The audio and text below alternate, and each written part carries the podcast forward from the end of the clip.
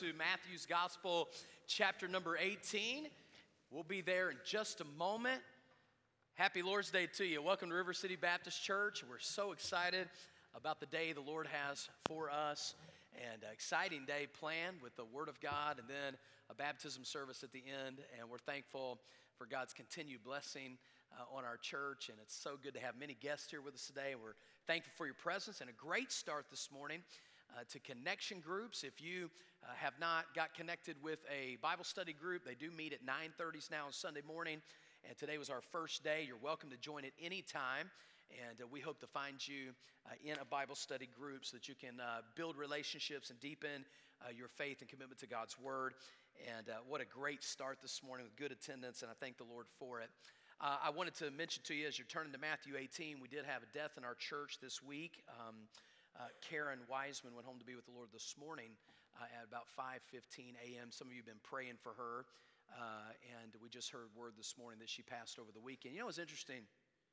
Um, last Sunday, now get this. Just just just think for a second. Last Sunday, one week ago today, Karen stood, well, actually was wheelchaired up here with her husband and joined our church. And then Monday, she had a, another serious um, stroke and fell and went into ICU and never made it out. You know, when I think about that last Sunday that I saw Karen, I was watching her while I was preaching, and of course, last Sunday was Mission Sunday, and just watching the joy and the the uh, "I'm with you" attitude, even verbally and visibly, and uh, you know what a great what a great thing for her that the last Sunday she was alive. She was in church, faithfully serving God, faithfully encouraging those around her, and did what God wanted her to do. I don't know about you. That's if this is my last Sunday, that's where I want to be. Somebody help me. I want to be in my place doing what God wants me to do and following Jesus all the way to the very end. And so uh, we'll miss Karen and be praying for Todd uh, as he um, leads his family and as we arrange the circumstances of uh, a homegoing service and all that information will be coming forth. Todd has requested to just not reach out to him, uh, if you would, maybe over the next few days. I'll send a message out when it's okay. Uh, I'll be seeing them this afternoon, but they just right now don't want to be inundated with um, uh, communication as they're grieving, obviously, this morning. So uh, let's pray for Todd, though, and pray for God's comfort and encouragement to him and the loss of his precious wife. Let's pray, and then uh, we'll get right into the sermon this morning. Heavenly Father, we enter your gates with thanksgiving and your courts with praise. We bless you for who you are. And Lord, we're thankful today to know that Jesus Christ is the same today, yesterday, and forever, and that he is our hope in life and death. And today, as Karen is absent in the body, she is very much present with you, and in this we rejoice. Today we uh, ask that we will be an encouragement and a blessing to this precious family as they walk through the valley of the shadow of death. Thank you that they have nothing to fear. Your rod and your staff is with them to comfort them, and we praise you for how good you are. And Lord, be with Todd today and, and help him, encourage him. Lord, thank you for the wonderful Christian family they are. And I look forward to the day where we all will sit on the other side of Jordan shore, rejoicing in Jesus Christ, our Savior, who's rescued us from this world. We pray these things in His name. Amen. Matthew's Gospel, chapter number 18, beginning at verse number 1, the Bible says, At that time, the disciples came to Jesus saying, who then is greatest in the kingdom of heaven? Then Jesus called a little child to him, set him in the midst of them, and said, Assuredly, I say to you, unless you are converted and become as little children, you will by no means enter the kingdom of heaven. Therefore, whoever humbles himself as this little child is the greatest in the kingdom of heaven. Whoever receives one little child like this in my name receives me. Whoever causes one of these little ones who believe in me to sin, it would be better for him if a millstone were hung around his neck, and he were drowned in the depths of the sea. Lord have mercy. That's in red, in case you were wondering, meaning Jesus said that. Now, listen very carefully. Jesus said that. Okay? I want to preach to you this morning on this subject childlike faith. Childlike faith. Kids are awesome, aren't they? I love them so much. I have like 75 of them at my house. I mean, I, I love kids. I do. I'm thankful for God's blessing on my family with five children and, and, uh, and also just the blessing of how many children we have here at our church. And just being around them is a lot of fun. My, my kids uh, often, as I'm sure yours do, uh, say some pretty amazing things. Ashley gets on a kick where she sings nothing but Waymaker over and over and over and over and over again. And Blake the other morning at breakfast said, Can we please sing something else? Blake was droning on the other morning about something. I don't really remember what he was talking about. And Ashley is about as much of a morning person as her mother is. And Ashley looked over at Blake, uh, kind of with her hands on her face, staring at her food that she didn't want to eat. And, eat, and she looked at Blake and said, Can you please be quiet? Brent, Mom, can I have a snack? Angie, go get a handful of pretzels. Brent, can I have daddy get the pretzels because his hands are bigger than mine? It's great. Two weeks ago, I took Brent on a trip. I, I, usually take one of my kids on a preaching trip if possible, and we went out to Pensacola where I was speaking at a college and, um, and teaching in some classes. And, and Brent, Brent said, Hey, Dad, what's, what's, that, what's that sign on the road? I said, It's a speed limit. He said, Well, what's that mean? I said, Well, that, that one right there means that, that on this particular road, there's a, there's, a, there's a lid on how fast you're able to drive. And he said, Well, what's, what's the speed limit on this road? And I said, Well, right there it tells you it's 70. He says, Well, why are you going 78?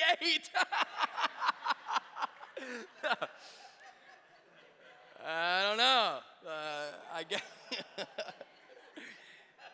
So for the rest of the trip, I was driving exactly 70 miles an hour. And he kept watching too, like the whole, the whole trip. He kept, he kept looking over. It was like he was making sure that I was being honest. But they're, that's the way they are, isn't it? They're funny, they're honest, they're transparent, they're humble, they're totally dependent.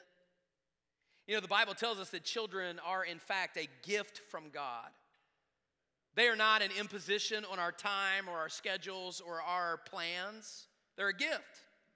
Deuteronomy chapter 7, verse 13 says, He will love you and bless you and multiply you. He will bless the fruit of your womb and the fruit of your ground. Children are a blessing. Psalm 127, verse 3 says, Behold, children are a heritage from the Lord, and the fruit of the womb is his reward. Like Arrows in the hands of a warrior are the children of one's youth. People that are blessed with children are blessed indeed. Children are desirable, meaning Christians want children.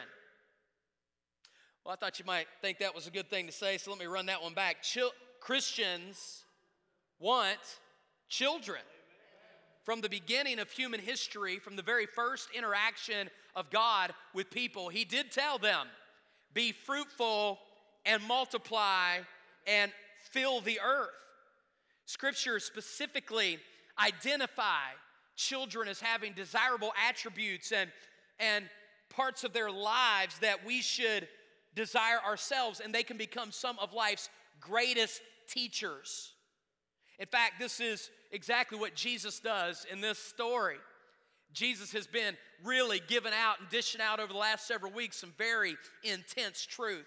You back all the way up to chapter 16 where we talked about Jesus talking about Peter and the rock, and upon this rock I'll build my church, and, and the gates of hell will not prevail against it. And this landmark theological statement and this great confession of faith. And then he leads us into the Mount of Transfiguration, which was an amazing story, an amazing display of who Christ really was. And then, then of course, they come down from that mountain, and immediately they're met by that father whose son could not be healed. And Jesus goes into another hard truth about, about the importance of prayer and fasting that we learned just recently.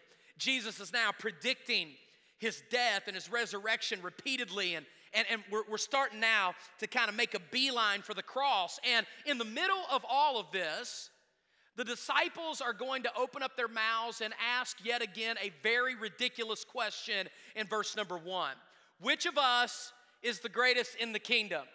To which Jesus responds by bringing a child into his presence and using the child as a lesson for these disciples who were so off base. So let's take a look this morning at what childlike faith really is all about. Number one, I want you to see in verse one a struggle to understand true greatness. A struggle to understand true greatness. This is what the disciples do in verse number one. At that time, the disciples came to Jesus saying, Who then is greatest in the kingdom of heaven? It's actually striking to me how often this conversation comes up between the disciples and our Lord. Uh, you back up to Luke chapter number 9, verse 46. There, the Bible says, an argument arose as to which of them should be the greatest. So not only were they asking this question, evidently they argued about it all the time. Can you even imagine what this argument must have been like? Peter speaks. Guys, I think I'm actually the greatest in the kingdom of heaven because after all, you know, I'm the most loyal to Christ. John over here interrupt. No, I don't know. Actually, probably me because evidently I love Jesus more than you guys do. And then and then and then James over here. Well, well, actually, I I've had more private conversations with Jesus. Or or Bartholomew. Actually, I cast out. Remember remember on that last mission trip, I cast out 52 demons, and you guys only racked up 43. So I'm actually probably better. Can you imagine this nonsense? The kind of nonsense that comes from Christians debating back and forth which one of them is a better believer, which one of them is more sufficient or, or spiritual. Eh, believe it or not, this kind of debating goes not only on this the early part of Jesus' ministry, and here toward the middle of Jesus' ministry, it goes all the way to the night before Jesus Christ died. In Luke's Gospel, chapter 22, verse 22 through 26, listen to this. For the Son of Man goes as it has been determined. But woe to that man by whom he is betrayed. Listen to this. And they begin to question each other which one of them it could be who was doing this. Okay, Jesus tells them at the Last Supper, one of you is going to betray me, and it breaks out into a discussion as to who this is likely going to be. Can you imagine what that conversation must have been like? Then the next verse says, A dispute arose among them as to which of them was to be regarded as the greatest. In other words, somebody got offended. You think I would betray Jesus? Are you crazy? I'm the best disciple of all you guys. And then an argument breaks out as to who is the greatest disciple. This is insane. I mean, we're in the most sacred moment of human history Jesus is, is performing the Last Supper. Jesus is, is telling them he's about to die, he's about to be betrayed. And what are these foolish disciples doing? They're arguing among one another, being divided amongst each other about which of them is a better believer or follower of Christ than the other ones. This is nonsense. In fact, I would say this verse 1 points out that sometimes disciples are childish and Jesus points out that there's a difference between being childish and childlike. Think about it. What is the most childish thing a person can do? Be argumentative and debate and immature about who the greatest person in the room is. Interestingly enough, Herman Edwards, who used to coach the Kansas City Chiefs, was said when it came to the thoughts on teamwork, he said the players that play on this football team will play for the name on the side of the helmet, not the name on the back of the jersey. Meaning, there's not going to be any competition here. We're not against one another. We are on the same team. What a tragedy to be said of any church or any Christian or any group of believers that spend their lives debating and arguing about who's right and who's wrong and how this should be done and why this shouldn't be done and why this is preferable and this isn't and why we should do a certain thing or not do a certain thing. Folks, listen, churches have been riddled with these kinds of divisions and debates for years. And you want to know what it is? It is not a testament to who's more spiritually mature than others. It is a sad testament that all parties involved are, in fact, acting like a bunch of babies. Arguments debates, and divisions among believers is, in fact, a testament of being immature. And what I've always found is the person that likes to argue the loudest is the person who is likely the most immature and has the weakest argument in the first place. This is insane. Who's the greatest? Jesus says, Well, let me show you who the greatest actually is. And Jesus is going to then take, in verse number two, he calls a little child to him and set him in the midst of them and says, Assuredly, I say to you, unless you are converted and become as little children, you will by no means enter the kingdom of heaven. So we see, first of all, there was a struggle to understand true greatness. What does it mean to be great in the kingdom? What does it even mean to make it to the kingdom? What does that even look like? Jesus now brings a child, and the second thing that happens in the text is that there is an admonition to learn from children. While Jesus points out to the disciples they are being childish, now he's going to bring a child and admonish them you should actually be childlike. And using a picture, an actual child, he's going to demonstrate what it actually looks like to come to faith in Jesus Christ and be in the family of God. And you got to understand this, folks. Uh, being a part of the family of God, having God as your father and being his child, is not the end result of you living a good life. It is not the result of you doing A, B, C, and D so that you become good enough to get to heaven. That's not what it is all.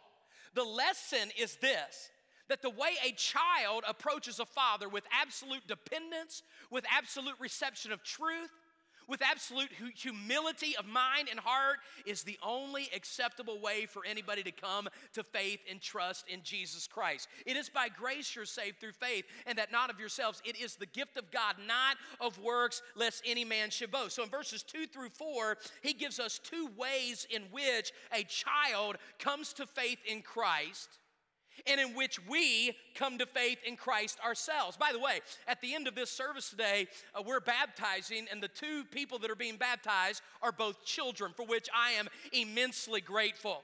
In fact, I would say that I saw an article, Aaron, I don't remember when this was, maybe about a year or so ago. There was an article by a prominent Christian pastor and theologian that, that, that basically argued against children having the ability to accept Christ. And I thought to myself, and I even did a podcast on it and tried to uh, strike up a conversation with the fella. What do you do with a passage like this that says, obviously, a child has the ability to come to faith in Christ and, in fact, is a testament to other people about what coming to faith in Christ actually looks like. Did you know that, that 80 plus percent of people that accept Jesus Christ as their Savior accept Him before they are aged 18? And do you know that 90% of people that accept Jesus Christ as their Savior accept Him before they are aged 22? I'm sorry, excuse me, I believe that children can come to faith in Christ. Children do come to faith in Christ. We should preach Jesus Christ to children children and teenagers. And furthermore, children can teach us a thing or two about what coming to Christ actually looks like. So, what does it look like? Number one, it looks like humbly receiving truth. Humbly receiving truth. Whoever humbles himself as, excuse me, whoever becomes as little children, verse 4, and humbles himself as this little uh, this little child is the greatest in the kingdom of heaven. Whoever receives one little child like this in my name receives me. There's an idea of receiving or accepting. The basic fundamental truth about accepting or coming to Jesus Christ as Lord and Savior is about receiving the truth of who He is and what He has done by faith and through grace. Let me make myself very clear. The message of the gospel of Jesus Christ is this Christ Jesus came into the world to save sinners, of whom I am chief. The Bible says that Christ died for our sins according to the scriptures, and that he was buried, and that he rose again the third day according to the scriptures. This is the gospel. The fact that Jesus Christ, the Son of God, loved me, and he loved me enough to come here 2,000 years ago, fully God and fully man. As fully God and fully man, he was able to accomplish something as man that God cannot do, that is die. As God, he was able to accomplish something that man cannot do, and that is live forever in the resurrection and pay the price for the sins of all mankind. Are you listening to me today? I'm telling you, the message from the Bible is this Jesus Christ is God, Jesus Christ is fully man, Jesus Christ died on a cross, Jesus Christ shed his blood, Jesus Christ died and emptied, or excuse me, and went to the grave, and then three days later he rose again from the grave. That's the message of the gospel, friend. Look, you can't cut it any other way. You can't dice it. You can't subtract to it. You can't add to it. You either accept it as it is or you don't accept it at all. A little child gets it. Oh, this is what God says? This is what the Bible says, and all I have to do is open up my heart and receive Jesus Christ by faith and call upon his name? Yep, that's pretty much it. That's what it says. You say, well, what about this and what about that? As far as I can tell, and you can bring your Bible and we can discuss this after church. If you want Jesus as your Lord and Savior, that is exactly what you must do. You must accept it just like God said it. You must accept Him and believe upon Him and call upon His name, just like a little child, which obviously means not only do you have to receive the truth, but you have to humble yourself. Now, think about this. What is it that a child has that oftentimes adults don't have when it comes to faith? Answer humility. Humility. Let's say you're in this room right now and you're in your 30s or 40s or 50s or 60s and you've never accepted Jesus Christ as your personal Lord and Savior. You know what that means? You're going to have to, first of all, humbly admit that you've been wrong. You're going to have to humbly admit that you thought that it was about going to church or you thought you were a good enough person to save yourself.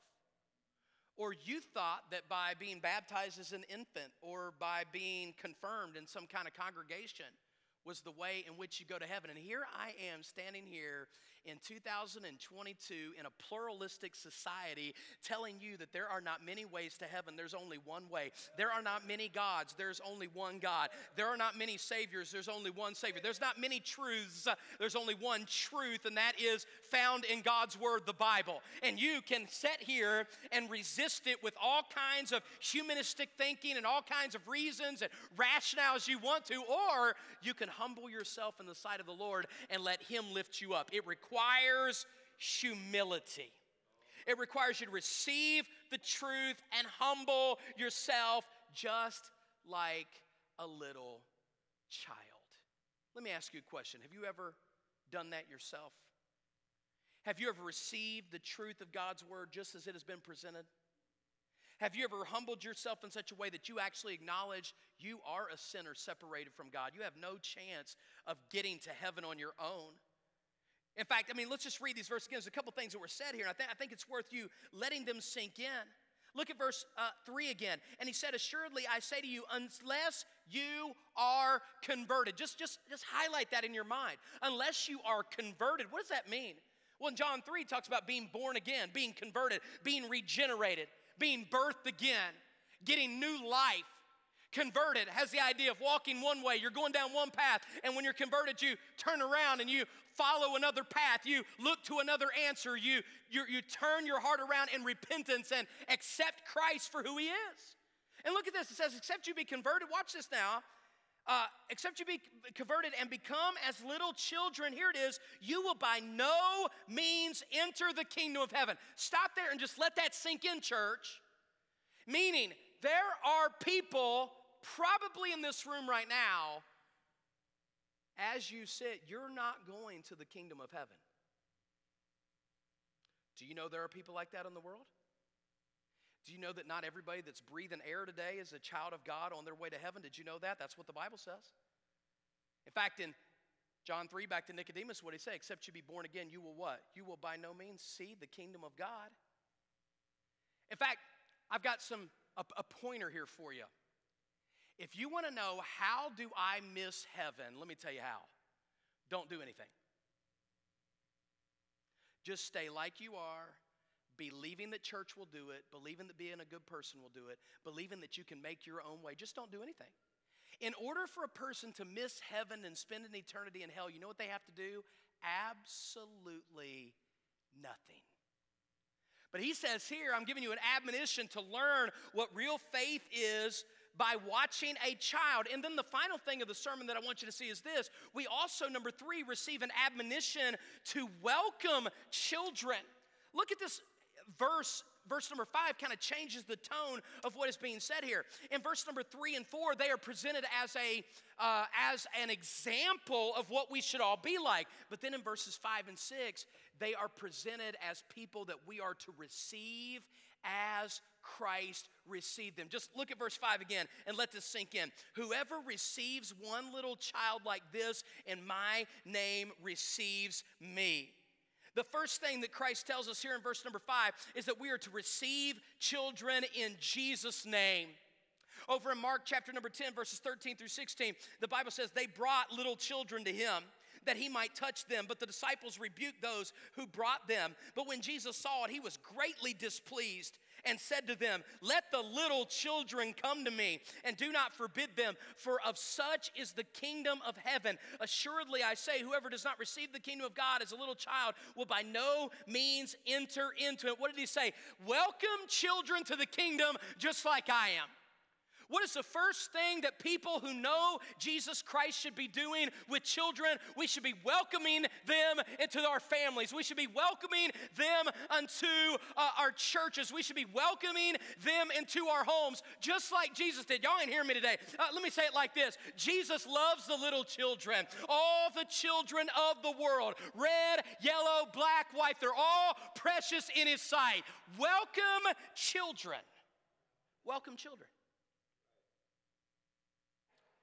I was saddened when I heard of a nonprofit group looking to have a church in our area where they could invite what we would call bus children or inner city urban children to our church. And they were having trouble finding churches to receive them because they were saying they found that this has proven to be difficult. Would somebody like to explain to me why church is supposed to be easy rather than difficult? Do kids make a mess? Yes. Do kids break stuff? Yes. Do kids destroy chairs and classrooms and wreck paint jobs on walls? Yes. But I'm trying to figure out when did the church become about us and not about reaching people who other people otherwise wouldn't be reaching? Does anybody listen to me today? So why not welcome kids like that in Jesus' name? What, what about what about fostering? In the state of Florida, more than 16,000 children a year are removed from their homes and are in need of fostering or adoption. Currently, right now in the United States of America, there are 400,000 children in foster care. 400,000 children, 114,000 of those children in foster care are currently awaiting adoption because they cannot be returned to the families that are their natural biological families. I don't know about you folks, we've said it before and I'll continue to say it over and over and again. Pure religion and undefiled is helping the fatherless in their affliction and those without family to care for them. That's part of the deal, guys. How about this? What about ensuring your own children come to Christ? Your children have a very relatively low percentage of a full ride scholarship to college. They have a low percentage of becoming professional at sports. But listen very carefully. Your children have a 100% chance of standing before God one day. And I got to tell you, sometimes I'm absolutely amazed at what I see parents do. It's like they're doing everything except for what God would probably want you to do with your children. I've heard of parents punishing their kids from church and youth activities let me tell you, friend, I could think of 1,000 things you'd rather punish your kids from than from church. Somebody help me up here. Like their friends, like their video games, like their sports. But I'm somehow negotiating that church or God or the Bible or truth is somehow somehow optional. Somehow we have conveniently found ways to have our kids involved with and excited about everything else other than God, other than church. I think half of our parents have lost their minds. Kids can get to Jesus. Kids need us to point them to Jesus. Kids need us to care about more than just our careers and just about our money and just about our hobbies and just about sports and just about academics. They need to know about Jesus Christ and maybe you're a grandparent in the room, and maybe your kids aren't leading the way. Friend, I'd step up as a grandparent and do everything I can to know that my grandkids know who Jesus is and that they can follow Jesus and make whatever sacrifices are available for them to know Him because it's my responsibility. Welcome children like Jesus welcomed children. And finally, listen to this there's a warning in this text against offending children. Now, now watch this, listen very carefully. Verse 6 says, Whoever causes one of these little ones who believe in me to sin or be offended or go against me, to turn away from me, it would be better for him if a millstone were hung around his neck and he were drowned in the depth of the sea. That's some pretty strong language there, isn't it? People who offend children, Jesus says, are not worthy to be alive. Everybody, are we good? You'd be better off. In other words, there's such a degree of punishment ahead for people who would offend a child, who would violate a child. The better solution for you will go be drowned before that happens because it'll be better off for you. I just want to go on record here and say children should be and must be protected by God's people. Somebody help me up here. There won't be anybody that will ever work in a nursery here that will not be screened and checked to make sure that there is no problem there that would put any child at risk. Folks, listen, we have got to be in a position as God's people to protect, not violate children. In the United States of America, just this past year, there were 10,500 children trafficked in sex trade. In 2019, there were 620,000 abortions in the United States of America. And while that is down almost half from what it was in 1978 when it became, uh, or whatever date it was, it became legal, and it's, it's significantly down, we should still grieve over 620,000 babies whose lives were taken from them and they never had a chance. Come on, and they never had a choice in the matter. Hey, listen, God's people believe that, that life begins at conception and life begins in the womb, and that children are not a choice, they are children of God. Hey, listen, anybody that knows God has to be supportive of any measure whatsoever that would protect the lives of innocent people and would be absolutely against anything that would wreck and ruin the lives of an innocent child. 150,000 children between ages 2 and 5 were abused in 2020. In the state of Florida, one in four children suffers with hunger. Worldwide, listen to this worldwide, 5.6 million children will die before their fifth birthday because they're starving. When we meet the needs of hungry children and individuals, we not only provide hope, we actually save lives. And I could go on. I could go on. Friend, let me just encourage you whatever you do with your life, there ought to be some element of your life in some measure that is given over to the protection and the welcoming of children because they are the kingdom of God. Let's pray together for